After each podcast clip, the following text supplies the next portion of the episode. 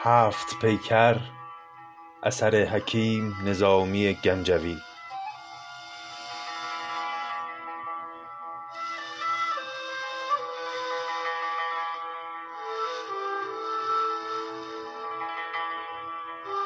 قسمت ششم.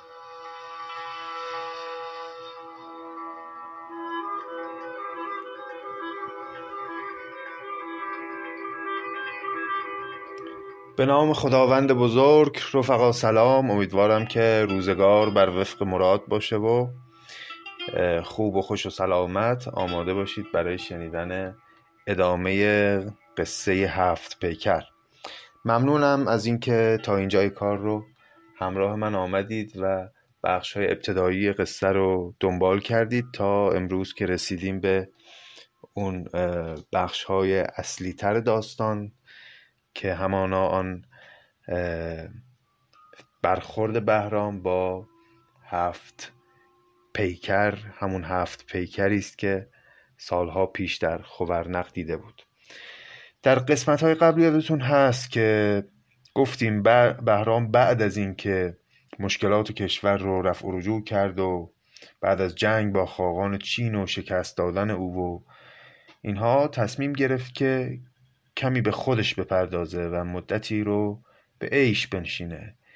این شد که به یاد تصویر اون هفت پیکر دلربا افتاد که در جوانی در کاخ خورنق دیده بود و کنار اون نقش ها و تصاویر نوشته شده بود که طالع بهرام چنینه که روزی این هفت دختر که دختران پادشاهان هفت اقلیم هستند رو در آغوش خواهد کشید.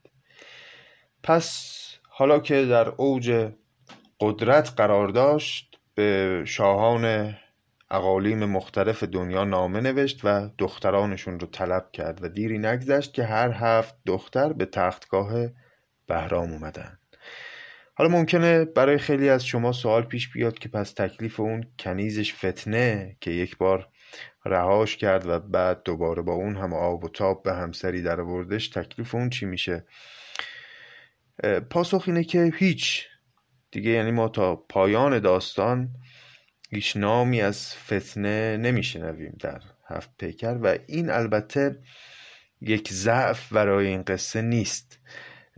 ببینید برخلاف خسرو و شیرین و لیلی و مجنون که ماجراهای عاشقانه هستند که خب خسرو و شیرین یک عشق ای رو به تصویر می‌کشه و لیلی و مجنون در واقع یک عشق پرسوز و گداز رو روایت می‌کنه. برخلاف اونها هفت پیکر اساسا کاری به کار عشق نداره. اون چه در هفت پیکر موضوعیت داره هوس هست و کامجویی و اشرت و بهرهمندی از آنچه که به عنوان لذت ها و جذابیت های این جهان می‌شناسیم.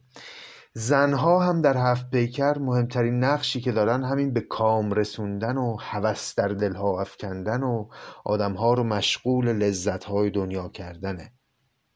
از این رو وقتی می‌بینیم یک زنی در قصه وارد میشه و بدون اینکه نقش خاصی رو به انتها برسونه ناگهان حذف میشه این نشان دهنده ضعف نویسنده نیست. این نشان دهنده اساسا نقشی است که زنها بناست که در این داستان بازی بکنن حالا شاید بعضی دوستان این پرسش براشون پیش بیاد که خب شاعر حکیمی مثل نظامی چرا باید اساسا جهان رو این چنین ببینه؟ یه خورده برای من الان سخته درباره این موضوع سخن گفتن چون میترسم یه خورده جذابیت های داستان رو تو این مباحث یه خورده ریشه شناختی از دست بدیم. روی این حساب به نظر من اگر داستان رو پیش بریم و اجازه بدیم که از دل خود داستان این رمز و راز رو کشف کنیم و بفهمیم که خب بناست که در نهایت نظامی به چی برسه چی رو می‌خواد به ما نشون بده. از این همه تکیه بر اشرت و هوس و عیش و نوش که در این داستان میشه و البته پس از این خیلی بیشتر خواهد بود. بذاریم که داستان رو بشنویم و خود داستان با ما سخن بگه. در قسمت های جلوتر البته خب یه جاهایی اگر لازم بود بحث رو مطرح خواهیم کرد. باز دوستان اگر خاطرتون باشه در قسمت قبل گفتیم که یک روز بهرام با یاران و همراهان خودش نشسته بودن و مجلسی آراسته بودن. یکی از حاضران برگشت گفت ما هر چه داریم از سلامتی و کامروایی شاه بهرامه.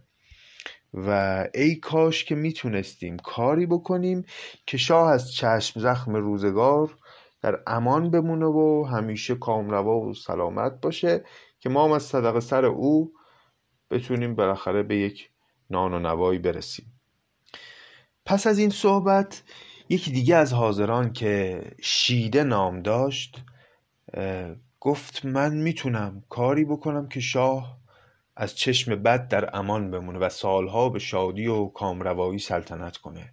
این شید مردی بود نقاش و مهندس و ستاره شناس و آگاه به علوم مختلف و کسی بود که مدتها شاگردی سمنار رو کرده بود. سمنار هم همون معمار خورنق بود که با اون وصف بعد از ساخته شدن خورنق از بام قصد به پایین انداخته شد.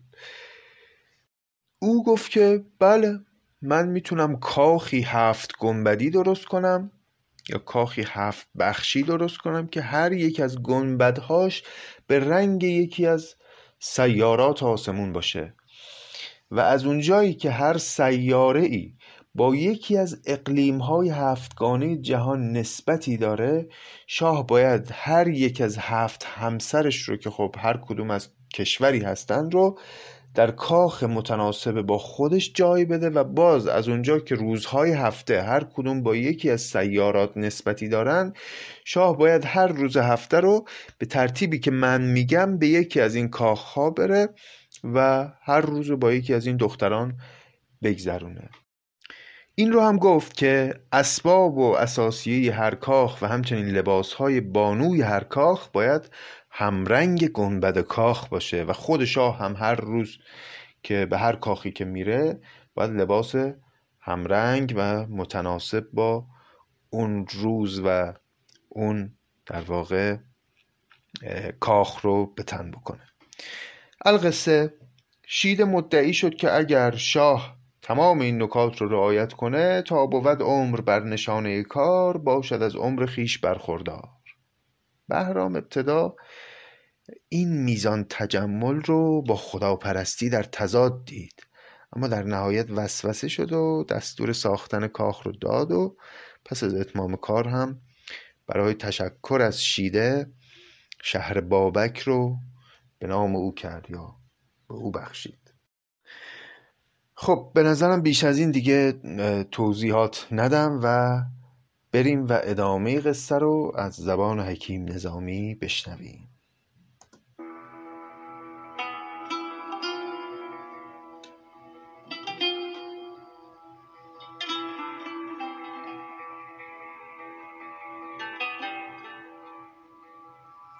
چون که بهرام کیقباد کلاه تاج کیخسروی رساند به ماه در چنان بیستون هفت ستون هفت گنبد کشید بر گردون. شد در آن باره فلک پیوند باره ای دید بر سپهر بلند. هفت گنبد درون آن باره کرده بر طبع هفت سیاره. رنگ هر گنبدی ستاره شناس بر مزاج ستاره کرد قیاس. منظور از ستاره شناس اینجا آقای شیده است دیگه. یعنی رنگ هر گنبدی رو بر مزاج ستاره ای ترتیب داد. گنبدی کوز قسم کیوان بود در سیاهی چو مشک پنهان بود. کیوان منظور همون زحل هست. که بودش ز مشتری مایه صندلی داشت رنگ و پیرایه این صندلی به احتمال زیاد رنگ خاکی رنگ هست. نوعی در واقع چوب هست که همیشه اود و صندل هم با هم میاد نوعی چوب های خوشبو هستند که وقتی بر آتش می نهند اینها رو بوی خوش ازشون بلند میشه. وان که مریخ بست پرگارش گوهر سرخ بود در کارش وان که از آفتاب داشت خبر زرد بود از چه؟ از حمایل زر. وآنکه از زیب زهره یافت امید بود رویش چو روی زهره سپید. وآنکه بود از عطاردش روزی بود پیروزه گون ز پیروزی. وآنکه مه کرده سوی برجش راه داشت سرسبزیی ز طلعت شاه. برکشیده بر این صفت یکسر هفت گنبد به طبع هفت اختر. هفت کشور تمام در عهدش دختر هفت شاه در مهدش. کرده هر دختری به رنگ و به رای گنبدی را هفت گنبد جای. وز نمودار خانه تا به فریش کرده همرنگ روی گنبد خویش. روز تا روز شاه فرخ بخت در سرای دگر نهادی رخت. چون به نیروی رای فرزانه مجلس آراستی بر خانه هر کجا جام باده نوشیدی جامه همرنگ خانه پوشیدی. بانوی خانه پیش بنشستی جلوه برداشتی ز هر دستی تا دل شاه را چگونه برد. شاه حلوای او چگونه خورد؟ گفتی افسانه های که کند گرم شهوتان را تیز. گرچه زین گونه برکشید حصار جان نبرد از اجل به آخر کار. ای نظامی ز گلشنی بگریز که گلش خار گشت و خارش تیز. با چنین ملک از این دو روزه مقام عاقبت بین چگونه شد بهرام. اینها هم یه ترفندهای داستان سراییه که اینجا وسط قصه یه دفعه میگه با چنین ملک از این دو روزه مقام عاقبت بین چگونه شد بهرام؟ یه جورایی کنجکاوی ما رو می‌خواد برانگیزه برای اینکه داستان رو دنبال کنیم و ببینیم که عاقبت بهرام به کجا خواهد رسید. پس قرار بر این شد که هر روز هفته پادشاه لباس همرنگ رو بپوشه و به یکی از این کاخها بره یکی از این گنبدها بره و دختر اون گنبد تا دل شاه را چگونه برد شاه حلوای او چگونه خورد گفتی افسانه های مهر انگیز که کند گرم شهوتان را تیز. برای شاه خلاصه قصه های قشنگ بگه و شاه روزی رو به شادی بگذرونه. اما نشستن بهرام روز شنبه در گنبد سیاه و افسانه گفتن دختر پادشاه اقلیم اول. چون که بهرام شد نشاط پرست دیده در نقش هفت پیکر بست. روز شنبه ز دیر شماسی خیمه زد در سواد عباسی. این دیر شماسی یعنی آتشکده. یک کسی بوده به نام شماس که برای اولین بار آتشکده ای رو بنا کرده و با آتشکده می‌گفتن دیر شماسی. حالا میگه روز شنبه بعد از اینکه رفت در آتشکده و عبادت خدا رو کرد بهرام خیمه زد در سواد عباسی. سواد عباسی هم یعنی همون لباس های سیاه چون خلفای عباسی در دوره خود نظامی لباس های سیاه رنگ می پوشیدن و در واقع لباس فرم عباسیان بوده. لباس های سیاه رنگ اینجا مجازن به لباس سیاه میگه سواد عباسی. سوی گنبد سرای غالیه فام پیش بانوی هند شد. به سلام غالیه هم باز همون منظور غالیه فام یعنی سیاه رنگ. تا شب آنجا نشاط و بازی کرد عود سوزی و عطر سازی کرد. چون برافشاند شب به سنت شاه بر حریر سپید مشک سیاه شاه از آن نوبهار کشمیری خواست بویی چو باد شبگیری. تا درج گهر گشاید قند گویدش مادگان لفظی چند. وقتی که شب شد بهرام از اون بانوی هند خواست که براش یک سخنی بگه یه قصه ای تعریف کنه. آهوی ترک چشم هندوزاد نافه مشک را گره بگشاد. ببینید دیگه باید زبان استعاره نظامی رو بفهمید وقتی میگه نافه مشک را گره بگشاد یعنی دهنش رو باز کرد و سخنان لطیفی گفت که مثل مشک بوی خوش می‌دادن این سخنان. گفت از اول که پنج نوبت شاه باد بالای چار بالش ماه. تا جهان ممکن است جانش باد. همه سرها بر آستانش باد. هر چه خواهد که آورد در چنگ دولتش را در آن مباد درنگ. چون دعا ختم کرد برد سجود. برگشاد از شکر گوارش عود. پس به این ترتیب دختر پادشاه اقلیم اول اینچنین قصه خودش رو برای بهرام آغاز کرد. گفت و از شرم در زمین می دید. آنچه زان کس نگفت و کس نشنید. که شنیدم به خردی از خویشان خرده کاران و چابک که ز کدبانوان قصر بهشت بود زاهد زنی لطیف سرشت.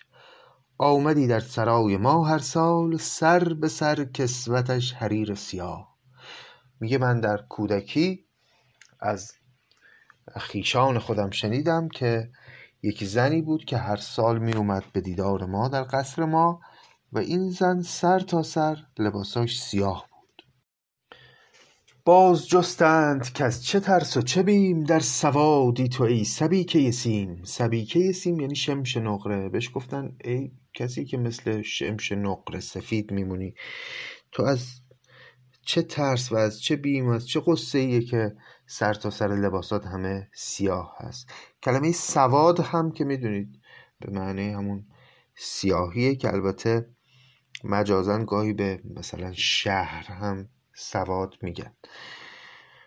باز جستند که از چه ترس و چه بیم در سوادی تو ای سبیکه سیم به که ما را به قصه یار شوی وین سیه را سپید کار شوی. بازگویی ز نیک خواهی خویش معنی آیت سیاهی خویش. بهش گفتن بهتره برای ما تعریف کنی که قصه این سیاه پوش شدن تو چیه؟ علتش چیه؟ زن چو از راستی ندید گزیر گفت کاحوال این سیاه حریر. چون که ناگفته باز نگذارید گویم ار زانکه باورم دارید. گفت چون منو می‌دونم رها نمی‌کنید تا نگم میگم براتون. من کنیز فلان ملک بودم که ازو گرچه مرد خشنودم. ملکی بود کامگار و بزرگ. ایمنی داده میش را با گرگ. رنجها دیده باز کوشیده وز تظلم سیاه پوشیده.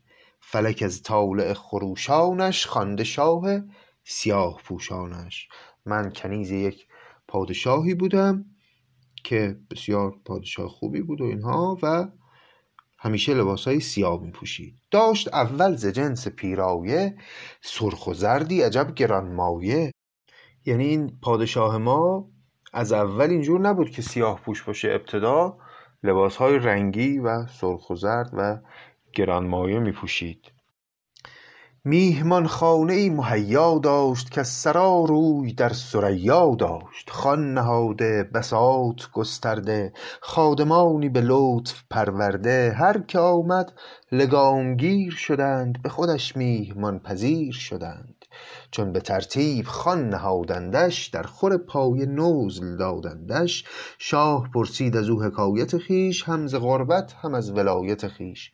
آن مسافر هر آن شگفت که دید شاه را قصه کرد و شاه شنید. میگه این پادشاه ما قبل از اینکه سیاه پوش بشه خب یک مهمانخانه ای داشت که همه مسافران وقتی به این شهر می‌رسیدن اینا می اومدن در مهمانخانه شاه و به خوبی ازشون پذیرایی می‌شد و بعد از اینکه حسابی پذیرایی کردن ازش شاه میشست و ازش می‌پرسید که خب حکایت تو چیه؟ از کجا میای از چه شهری میای در گذشته به حال این خیلی اهمیت داشته چون کتاب های تاریخ و جغرافی و فرهنگ شناسی و اینها نبوده. آدم ها هر کسی می اومد و از قبیله خودش فرهنگ خودش آداب و رسوم خودش و سرگذشتی که برش گذشته برای دیگران تعریف می‌کرد و اینجوری این دانش و تجربه بشری سینه به سینه گسترش پیدا می‌کرد. خلاصه این پادشاه هم رسمش این بود که آن مسافر هر آن شگفت که دید شاه را قصه کرد و شاه شنید. همه عمرش بر آن قرار گذشت تا نشد عمرش از قرار نگشت.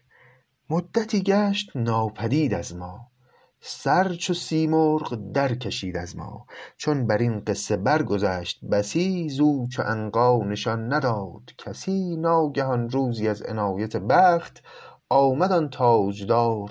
بر سر تخت. این پادشاه ما یه مدتی همینجوری یا غیبش زد. هیچ کس ازش هیچ خبری پیدا نکرد تا یه مدتی که گذشت دوباره برگشت. از قبا و کلاه و پیرهنش پای تا سر سیاه بود تنش. تا جهان داشت تیز هوشی کرد. بی مصیبت سیاه پوشی کرد. میگه وقتی برگشت دیدیم بله سر تا پا همه لباساش سیاهه. و دیگه تا زنده بود بدون اینکه مصیبتی دیده باشه غمی دیده باشه بی خودی همینطوری فقط سیاه میپوشید شبی از مشفقی و دلداری کردم آن قبله را پرستاری. بر کنارم نهاد پای به مهر گله می کرد از اختران سپهر. کاسمان بین چه ترک تازی کرد با چو من خسروی چه بازی کرد. از سواد ارم برید مرا در سواد قلم کشید مرا. کس نپرسید کان سواد کجاست بر سر سیمت این سواد چراست. میگه یه شبی من با مهربانی خب کنیزش بودم دیگه اومدم تیمارش کردم و او درد دلش برای من باز شد و همینطور که منو در آغوش گرفته بود در کنار گرفته بود کنار به معنای آغوش.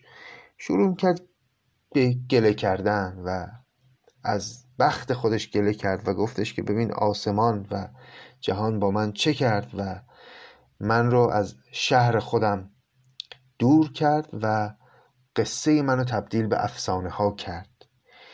و هیچ کس از من نپرسید که اون شهری که تو رفتی و دیدی کجاست که این چنین های سیاه پوشیدی. کس نپرسید کان سواد کجاست؟ بر سر سیمت این سواد چراست؟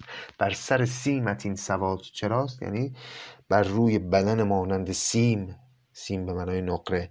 بر روی بدن مانند سیم. سفید. خودت چرا این لباس های سیاه رو پوشیدی؟ مثل قبل هم که سواد به معنای شهره. کس نپرسید کان سواد کجاست بر سر سیمت این سواد چراست؟ پاسخ شاه را سگالیدم روی در پای شاه مالیدم. گفتمی دستگیر غمخواران بهترین همه جهانداران. باز پرسیدن حدیث نهفت هم تو دانی و هم توانی گفت. گفت این قصه رو فقط خودت می‌تونی مشخص بکنی. به من بگو بگو که قصه چیه تو چرا رفتی چرا؟ سیاه پوش شدی. صاحب من مرا چو محرم یافت لعل را سفت و نافه را بشکافت. باز به بیان استعاری این لعل را سفت و نافه را بشکافت یعنی دهن باز کرد و شروع به سخن گفتن کرد. گفت چون من در این جهانداری خو گرفتم به میهمانداری از بد و نیک هر که دیدم سرگذشتی که داشت پرسیدم. روزی آمد غریبی از سر راه کفش و دستار و جامه هر سه سیاه. نزل او چون به شرط فرمودم خواندم و حشمتش بیفزودم. گفتم ای من نخوانده نامه تو سیه از بهر چیست جامه تو؟ پس پادشاه شروع کرد به تعریف کردن قصه خودش. گفت بله من همونطور که می‌دونی از مهمان ها پذیرایی می‌کردم و قصه های آدم ها رو میشنیدم. یه روزی یه کسی اومد سر تا سر لباساش سیاه بود. بعد از اینکه ازش پذیرایی کردم ازش پرسیدم به من بگو ببینم قصه این سیاه پوشیدن چیه. گفت بگذار از این سخن بگذر که ز سیمرغ کس نداد خبر. گفتمش بازگو بهانه مگیر خبرم ده ز قیروان و ز قیر. گفت باید که داریم معذور کارزویی است این ز گفتن دور. زین سیاهی خبر ندارد کس مگر آن کین سیاه دارد و بس هرچی من اصرار کردم پاسخ منو نداد. گفت منو معذور بدار هیچ کس از این راز این سیاه پوشیدن من خبر نداره مگر کسی که خودش هم همینطور سیاه پوشیده باشه. کردمش لابه های پنهانی من عراقی و او خراسانی با وی از هیچ لابه در نگرفت پرده از روی کار بر نگرفت. چون ز حد رفت خواستاری من شرمش آمد ز بیقراری من. گفت شهریست در ولایت چین شهری آراسته چو خلد برین. نام آن شهر شهر مدهوشان تعزیت خانه سیه پوشان. مردمانی همه به صورت ماه همه چون ماه در پرند سیاه. گفت بله یه شهری وجود داره در چین که مردمانی داره. همه خیلی خوشرو همه به صورت مانند ماه اما همه چون ماه در پرند سیاه. همونطور که ماه همیشه در شب سیاه قرار داره مردمان اون شهر هم همه سیاه پوشن. هر که آن شهر باده نوش کند آن سوادش سیاه پوش کند. آنچه در سرنوشت آن سلب است گرچه ناخوانده قصه ای عجب است. گر به خون گردنم بخواهی سفت بیشتر زین سخن نخواهم گفت. خلاصه همینو گفت به ما و بیشتر از اینم توضیحی نداد. این سخن گفت و رخت بر خر بست آرزوی مرا در اندر بست یعنی همین یه جمله رو گفت و در آرزوی من رو بست. آرزوی مرا در اندر بست یعنی در آرزوی مرا بست. قصه گو رفت و قصه ناپیدا. بیم آن بد که من شوم شیدا. دادم اندیشه را به صبر فریب. تا شکیبد دلم نداد شکیب. چند پرسیدم آشکار و نهفت این خبر کس چنان که بود نگفت. عاقبت مملکت رها کردم خویشی از خانه پادشا کردم. بردم از جامه و جواهر و گنج آنچه ز اندیشه باز دارد رنج. نام آن شهر باز پرسیدم رفتم و آنچه خواستم دیدم. خلاصه من بسیار کنجکاو شدم و هر چه کردم که صبور باشم و به این موضوع فکر نکنم طاقت نیاوردم و راز این که چرا یک شهری وجود داره که هر کسی اونجا ساکن میشه بعد سیاه پوش میشه بسیار منو قلقلک می‌داد.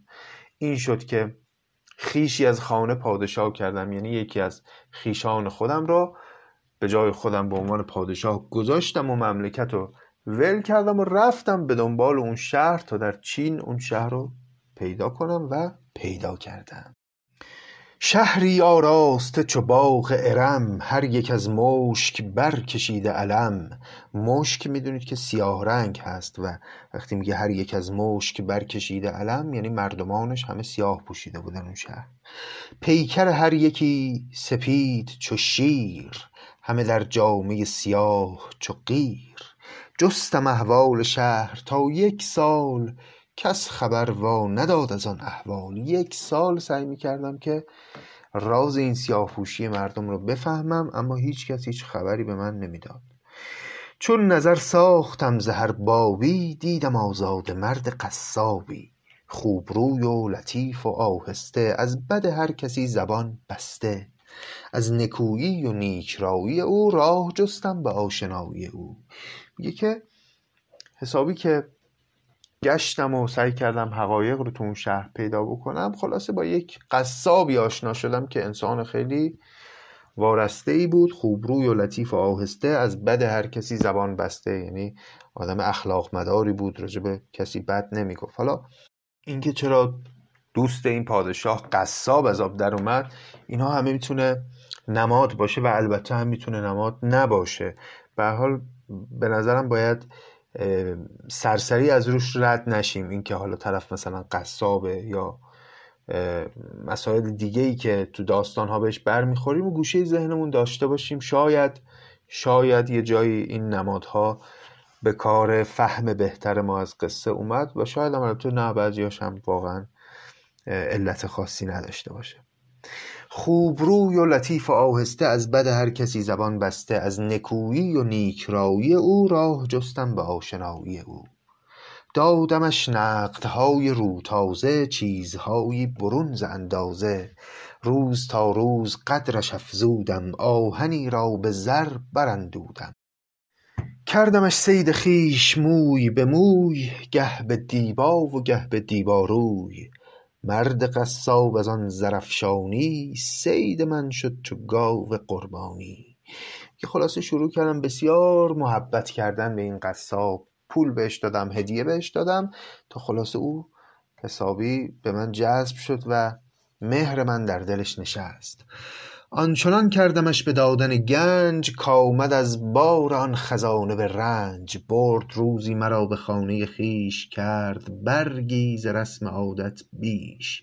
یه روزی که دیگه خیلی شرمنده من شد منو با خودش برد به خونش و کرد برگی ز رسم عادت بیش. یعنی پذیرایی از من کرد که از رسم و عادت معمول هم بیشتر و پرتجملتر بود. چرا؟ چون می‌خواست اون همه محبت های منو جبران کنه. هر چه بایست بود بر خانش بجز از آرزوی مهمانش. همه چی داشت در سر سفره خودش اما اون آرزوی من رو نداشت. آرزوی من چه بود؟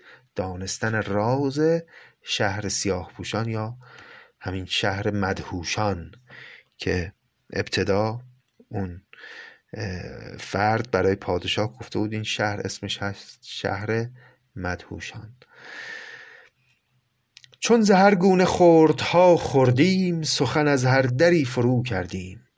میزبان چون ز کار خان پرداخت بیش از اندازه پیشکش ها ساخت.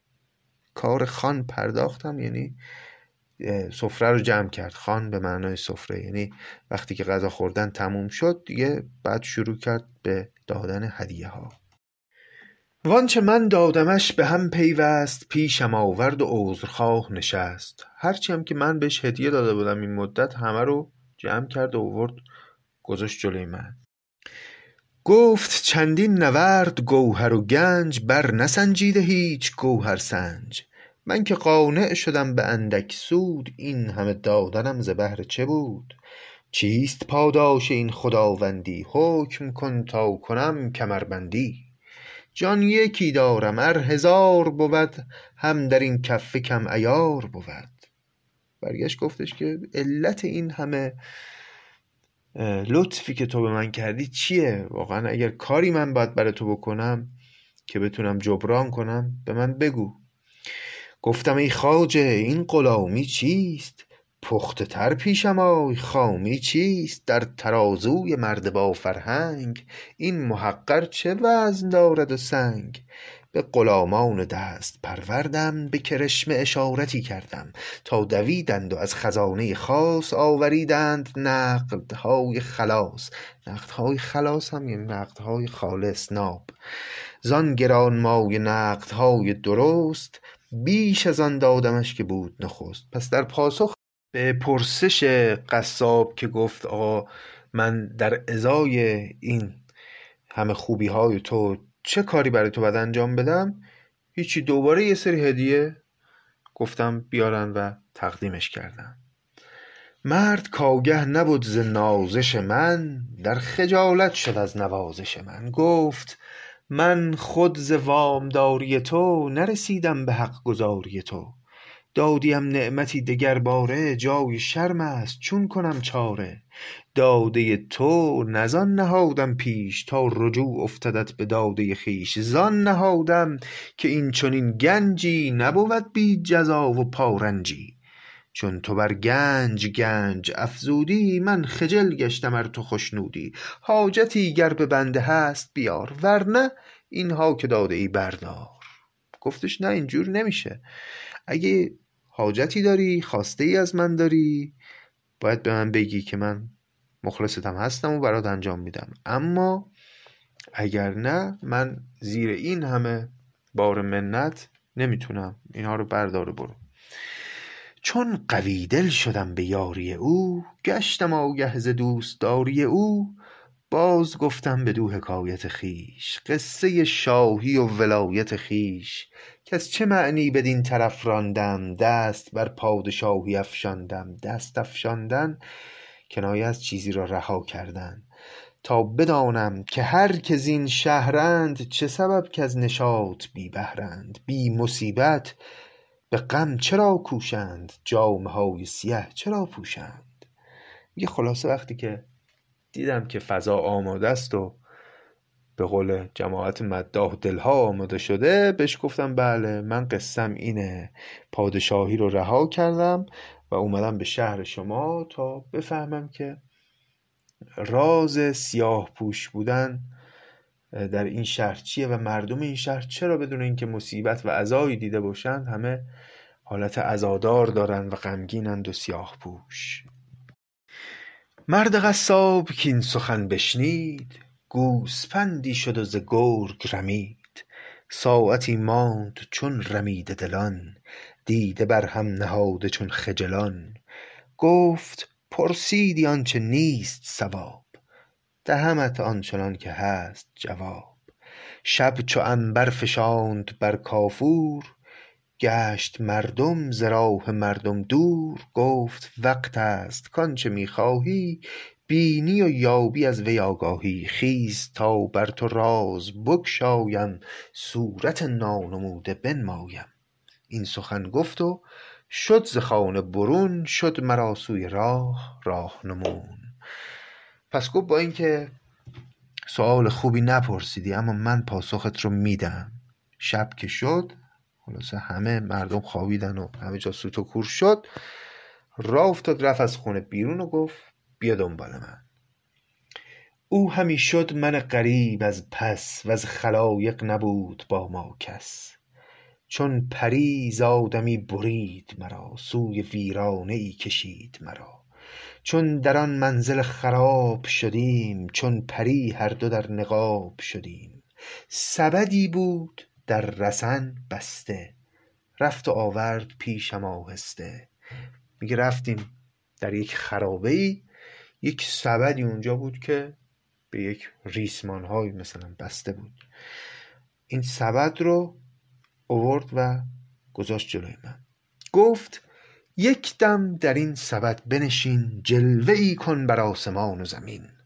تا بدانی که هر که خاموش است از چه معنی چنین سیه پوش است؟ آنچه پوشیده شد ز نیک و بدت ننماید مگر که این سبدت. به من گفتش که بیا برو تو این سبد بشین و خودت تمام اون سوالاتی که داری رو پاسخش رو خواهی یافت. چون دمی دیدم از خلل خالی در نشستم در آن سبد حالی. حالی یعنی فورا. یعنی دیدم که بله بهترین فرصته برای اینکه پاسخم رو بگیرم پس سریعا رفتم و نشستم تو سبد. چون تنم در سبد نوا بگرفت سبدم مرغ شد هوا بگرفت. همین که نشستم تو سبد سبد رفت تو آسمون. کارسازم شد و مرا بگذاشت. کردم افغان بسی و سود نداشت. این آقای قصابم که مرا برده اونجا مرا ول کرد و رها کرد به حال خودم. زیر و بالا چو در جهان دیدم خویشتن را بر آسمان دیدم. دیده بر هم نهادم از سر بیم کرده خود را به عاجزی تسلیم. در پشیمانی از فسانه خویش آرزومند خویش و خانه خویش. هیچ سودم نه زان پشیمانی جز خداترسی و خداخوانی دیدم که بله وسط زمین و آسمون معلقم و از ترس چشمامو بستم و پشیمون شدم که بیخودی شهر و دیار خودم رو رها کردم و دنبال این هوس دونستن این راز موهومی اومدم و دچار این بلا شدم. مرغی آمد نشست چون کوهی کآمدم زو به دل در اندوهی. یه دفعه یک پرنده خیلی بزرگی اومد بالا سرم و شروع کرد به پرواز کردن. پر و بالی چو شاخهای درخت پایها بر مثال پایه تخت. چون ستونی کشیده منقاری بی ستونی و در میان غاری هر پری را که گرد می انگیخت نافه مشک بر زمین می ریخت هر بن بال را که می خارید صدفی ریخت پر ز این ویژگی هایی که نظامی برای این پرنده برمی شماره خیلی شبیه هست به چیزی که از سیمرغ می‌شناسیم. اما خب اسمی از سیمرغ البته اینجا نیاورده. گفتم ار پای مرغ را گیرم زیر پای آورد چو نخچیرم. ور کنم صبر جای پر خطر است کافتم زیر و محنتم زبر است. میگه با خودم فکر کردم اگه پای این پرنده رو بگیرم ممکنه منو شکار کنه بخوره منو. ولی از اون طرف دیدم جایی که هستمم پر از خطره. در واقع زیرم آفته و بالای سرم مهنته هر دو طرف بلا و بدبختیه به که در پای مرغ پیچم دست زین خطرگه بدین توانم رست. در نهایت تصمیم گرفتم که پای مرغ رو بگیرم. بلکه از خطر نجات پیدا کنم. دست بردم به اعتماد خدای وان قوی پای را گرفتم پای. مرغ پا گرد کرد و بال گشاد. خاکی را بر اوج برد چو باد. ز اول صبح تا به نیمه روز من سفرساز و او مسافرسوز. چون به گرمی رسید تابش مهر بر سر ما روانه گشت سپهر. مرغ با سایه هم نشستی کرد اندک اندک نشاط پستی کرد. من بر آن مرغ صد دعا کردم پایش از دست خود رها کردم. اوفتادم چو برق با دل گرم بر گلی نازک و گیاهی نرم. پس بعد از اون که این مرغ من رو مدت طولانی در آسمان ها سرگردان این طرف و اون طرف برد. دیگه وقتی روز شد و خورشید اومد وسط آسمون اندک اندک نشاط پستی کرد و من اوورد پایین و بر یک سری گلها و گیاهان گرم و نرمی منو رها کرد. خب باید ببینیم که سرنوشت این جناب پادشاه چی میشه و آیا موفق میشه که راز شهر سیاه پوشان رو کشف بکنه و آیا اساسا بعد از این بلاهایی که به سرش آمد همچنان دغدغه این که این راز رو بخواد کشف بکنه رو اساسا داره یا نه و باید ببینیم که ادامه قصه به کدام سو خواهد رفت و فراموش نکنیم این قصه ای که داریم میشنویم. قصه ای است که دختر پادشاه اقلیم اول داره برای بهرام میگه. ممنونم از اینکه همچنان همراهید با هفت پیکر و امیدوارم که لذت برده باشید تا اینجای قصه رو و روز روزگار بر شما خوش باشه تا شبهای آینده و ادامه قصه.